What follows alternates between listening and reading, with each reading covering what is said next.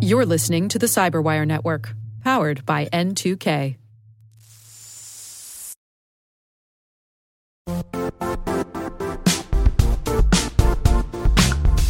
Don't struggle to align your organization's cybersecurity with business risk. Get the only solution that goes beyond reacting to threats with vulnerability and risk monitoring. You need the next evolution of MDR, and only Critical Start delivers it. Critical Start doesn't just monitor and respond to threats. They put you in control by detecting suspicious activities, quickly responding to contain threats, and identifying your most critical assets and protecting them against vulnerabilities and exposures. With continuous visibility, expert guidance, and measurable risk reduction, Critical Start has redefined what it means to manage cyber risk. Demonstrate provable security maturity to your leadership while positioning your program to achieve the greatest risk reduction per dollar spent.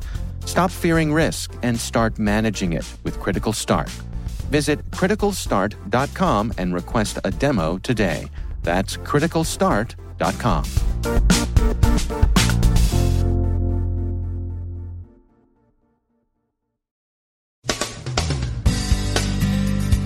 Reconnaissance and staging in cyberspace with Five Eyes warnings to Russia. A privacy class action suit complains of Facebook facial recognition. Australia joins the ranks of ZTE skeptics. Cyber warfare is discussed at RSA, retaliation, deterrence, renunciation, and a private sector push for international norms. And attention tax procrastinators, the IRS says it was hit by a glitch and not hacked.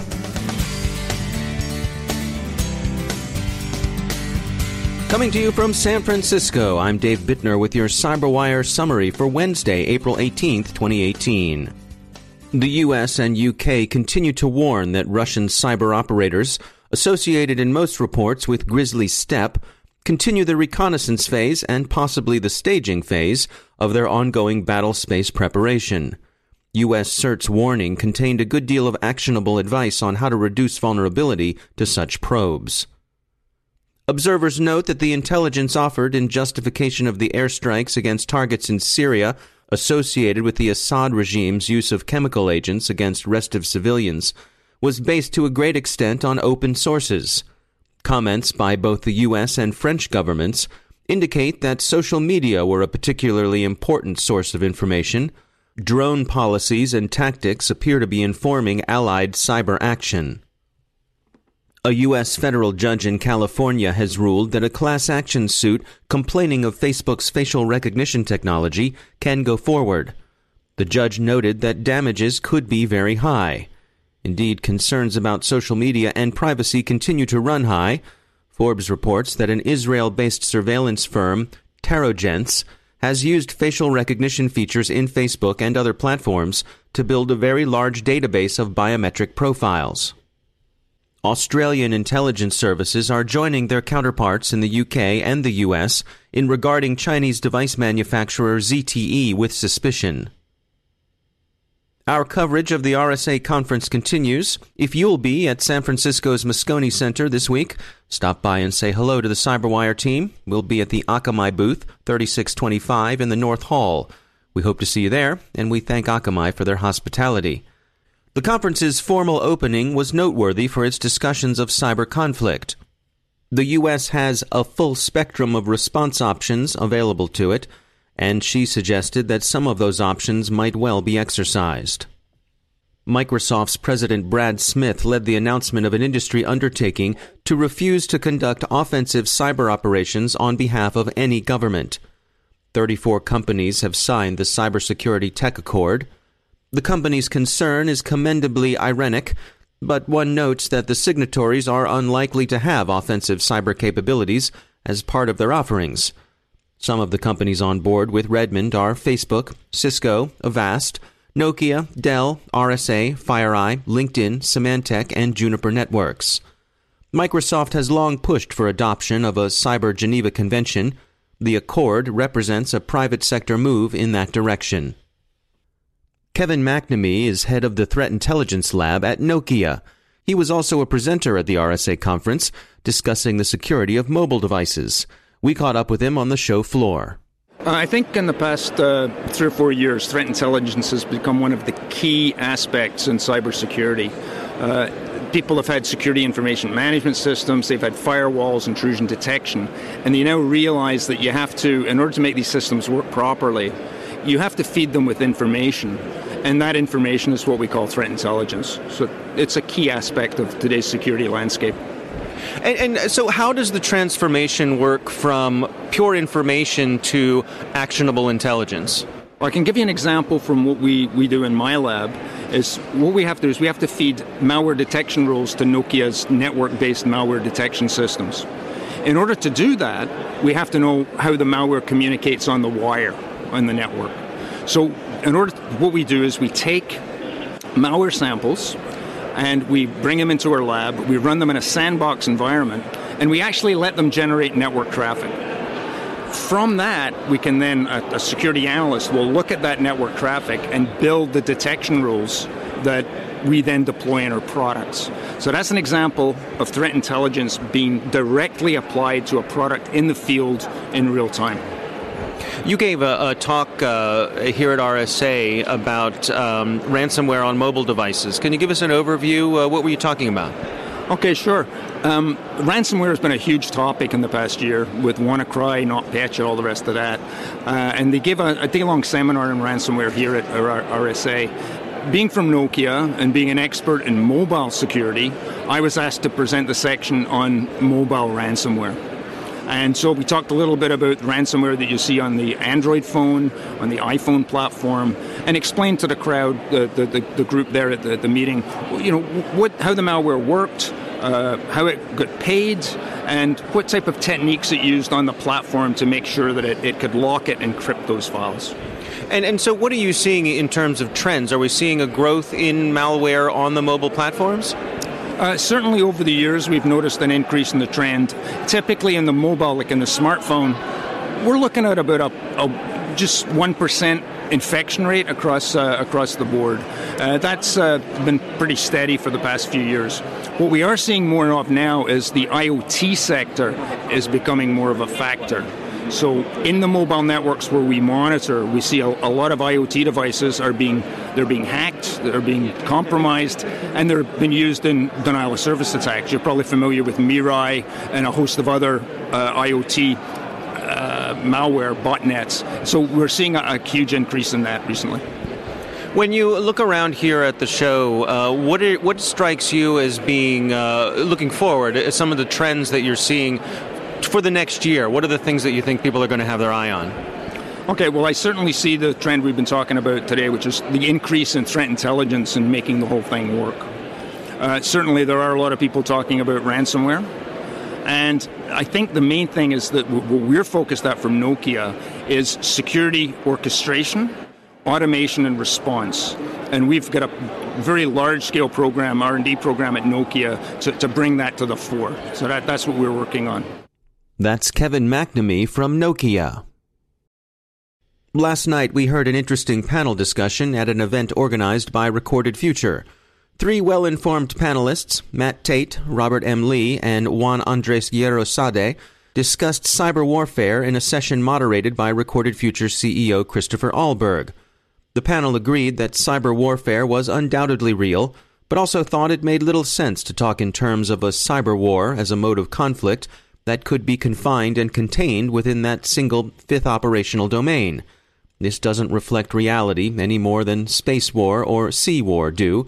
Instead, nations use cyber attack tools in the course of larger conflicts.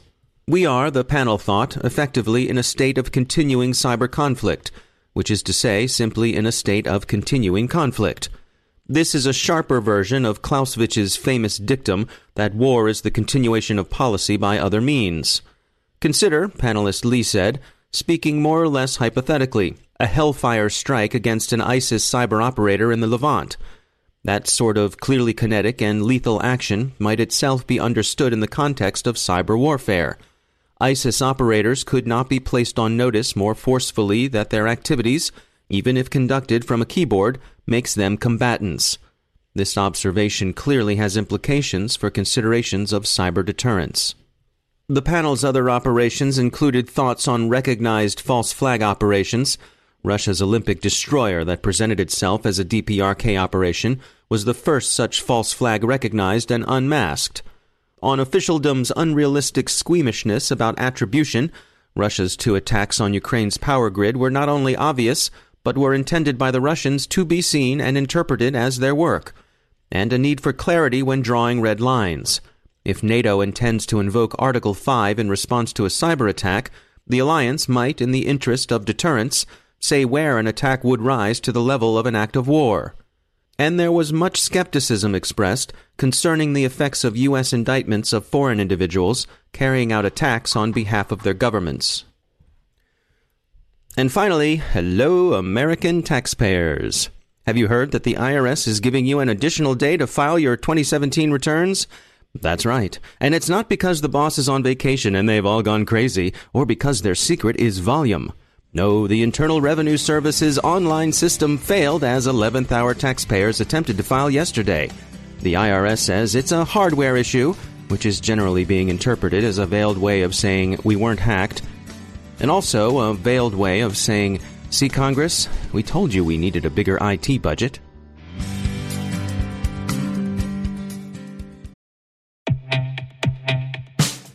In the complex world of enterprise identity, securing legacy web apps at scale can be daunting. Strata Identity makes it simple. With Strata, you can effortlessly integrate non standard apps with any identity service, like MFA or SSO, with zero coding and zero hassle. Designed by identity architects for identity architects, Strata works with every vendor, standard, and app architecture. This means your apps can now speak modern protocols and integrate seamlessly with your chosen identity services.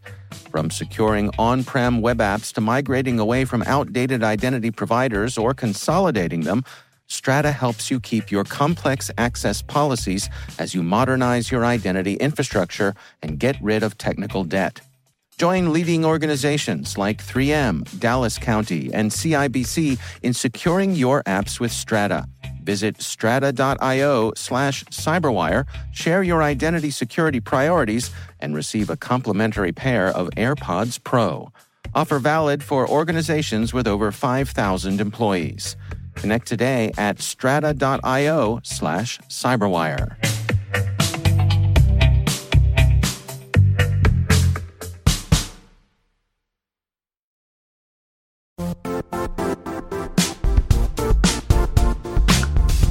The IT world used to be simpler.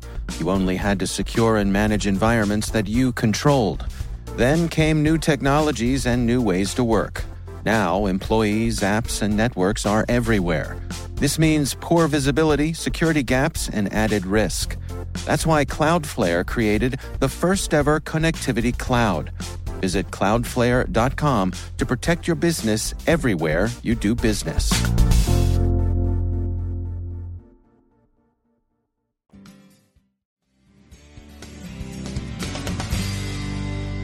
And joining me once again is Zulfikar Ramzan from RSA. We are at RSA. It's good to see you again. You too, in person this time. In person. I know it's, it's, it's nice meeting all these folks face to face. So here we are at the conference, uh, another big year as always. Um, what's your take on the show so far? What's what do you what do you sense in terms of the tone of people out on the show floor this year? It's just hyper exciting. I mean, just seeing fifty thousand plus people coming together to think about cybersecurity issues is something we've never seen before in this industry. Obviously, it's our biggest turnout yet, and to me, it's a sign of the times. When I first came to RSA conference, it was significantly smaller. In fact, last night I was having dinner with our security scholars, people we've basically given funding to to attend the conference for the first time. They're students, they're the future of our industry. And one of them asked me about the history of the RSA conference, and I said, you know what? I think the first RSA conference the entire conference could have fit in the room we're having dinner in, which was not much bigger than the room we're in now. And to see the conference grow over so much time is probably the most exciting and optimistic thing I can think of our industry. And to me, the biggest trend, in addition to that, has been this turning point where we're seeing more and more people talk about and accentuate the positive aspects of what's happening in our field. It's so easy to become negative about the different threats out there and the challenges, and, and those are not going to go away. There definitely are some serious clouds we have to deal with. But on the flip side, there are some important silver linings that we can't forget about. And we have to celebrate as a community when we are successful and continue to do so because if we're not going to celebrate, I guarantee the hackers aren't going to celebrate for us. Yeah, I do sense that um, people, I think, are starting to feel as though um, equilibrium is on the horizon. It's not right around the corner, but we may be heading towards a time where we're able to manage this. It's not going to be year year after year exponential growth on our budgets and our efforts. I, I agree wholeheartedly. I think the key elements to that are that number one, we're converging more and more into some of the most critical problems we have to work on as an industry, and we're taking advantage of the fact that we understand what's most relevant. And so knowing even what to work on is in and of itself a fundamental open issue and, and, and an issue that requires a lot of thought and investigation. Uh, the second element is that we're seeing the application of more and more advanced techniques to the problems we're trying to attack. There's certainly areas like artificial intelligence, machine learning, and, and whatnot. Now, I, I, say that with, with a slight chagrin because the reality is that we've been using these techniques for a long time in our environments. I think uh, this RSA, as far as I can tell, I think started at least a dozen plus years ago applying machine learning in production environments. Um, but we're talking about it more publicly, more recently, because the community is more interested in knowing how things work, not just why they work or, or what they do. And so we're trying to move past that point in our in our industry. And so I think the combination of focusing on the right kinds of problems, putting more advanced techniques towards those problems, and having more and more people just looking at these problems all generally bodes well. Now, whether we're going to be at equilibrium now or in five years or 10 years, to me, the most important part is that we continue to make progress. And that's the one thing we have control over. We don't have control over whether we're going to get to the right state and how far it's going to take because threat actors are unpredictable and they do what they want to do. But if we can just continue to make marginal improvements every day and build on those improvements and take that philosophy of marginal gains to heart, we can make so much progress. And I'm excited about the road ahead in that regard. All right. Zulfikar Ramzan, thanks for joining us. Oh, again, always a pleasure.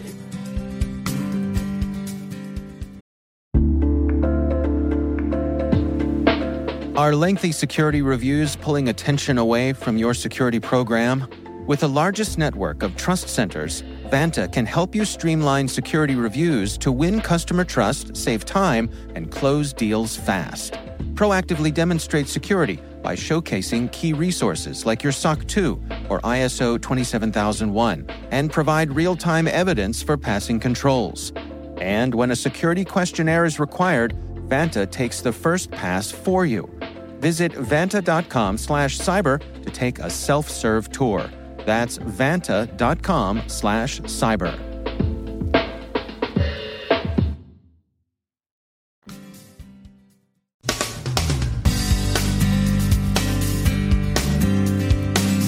And that's the Cyberwire.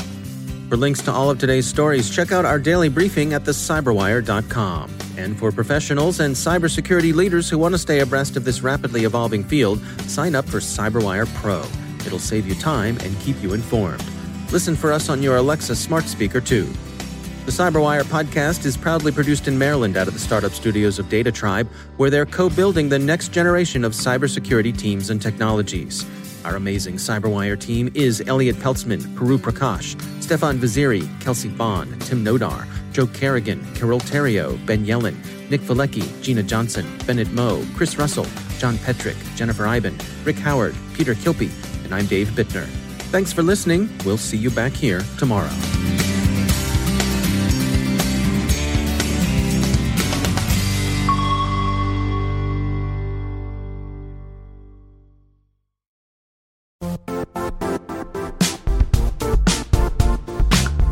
And now, a word from our sponsor, Zscaler, the leader in cloud security. Cyber attackers are using AI in creative ways to compromise users and breach organizations. In a security landscape where you must fight AI with AI, the best AI protection comes from having the best data. Zscaler has extended its zero trust architecture with powerful AI engines that are trained and tuned by 500 trillion daily signals. Learn more about Zscaler Zero Trust Plus AI to prevent ransomware and AI attacks. Experience your world secured. Visit zscaler.com slash zerotrustai.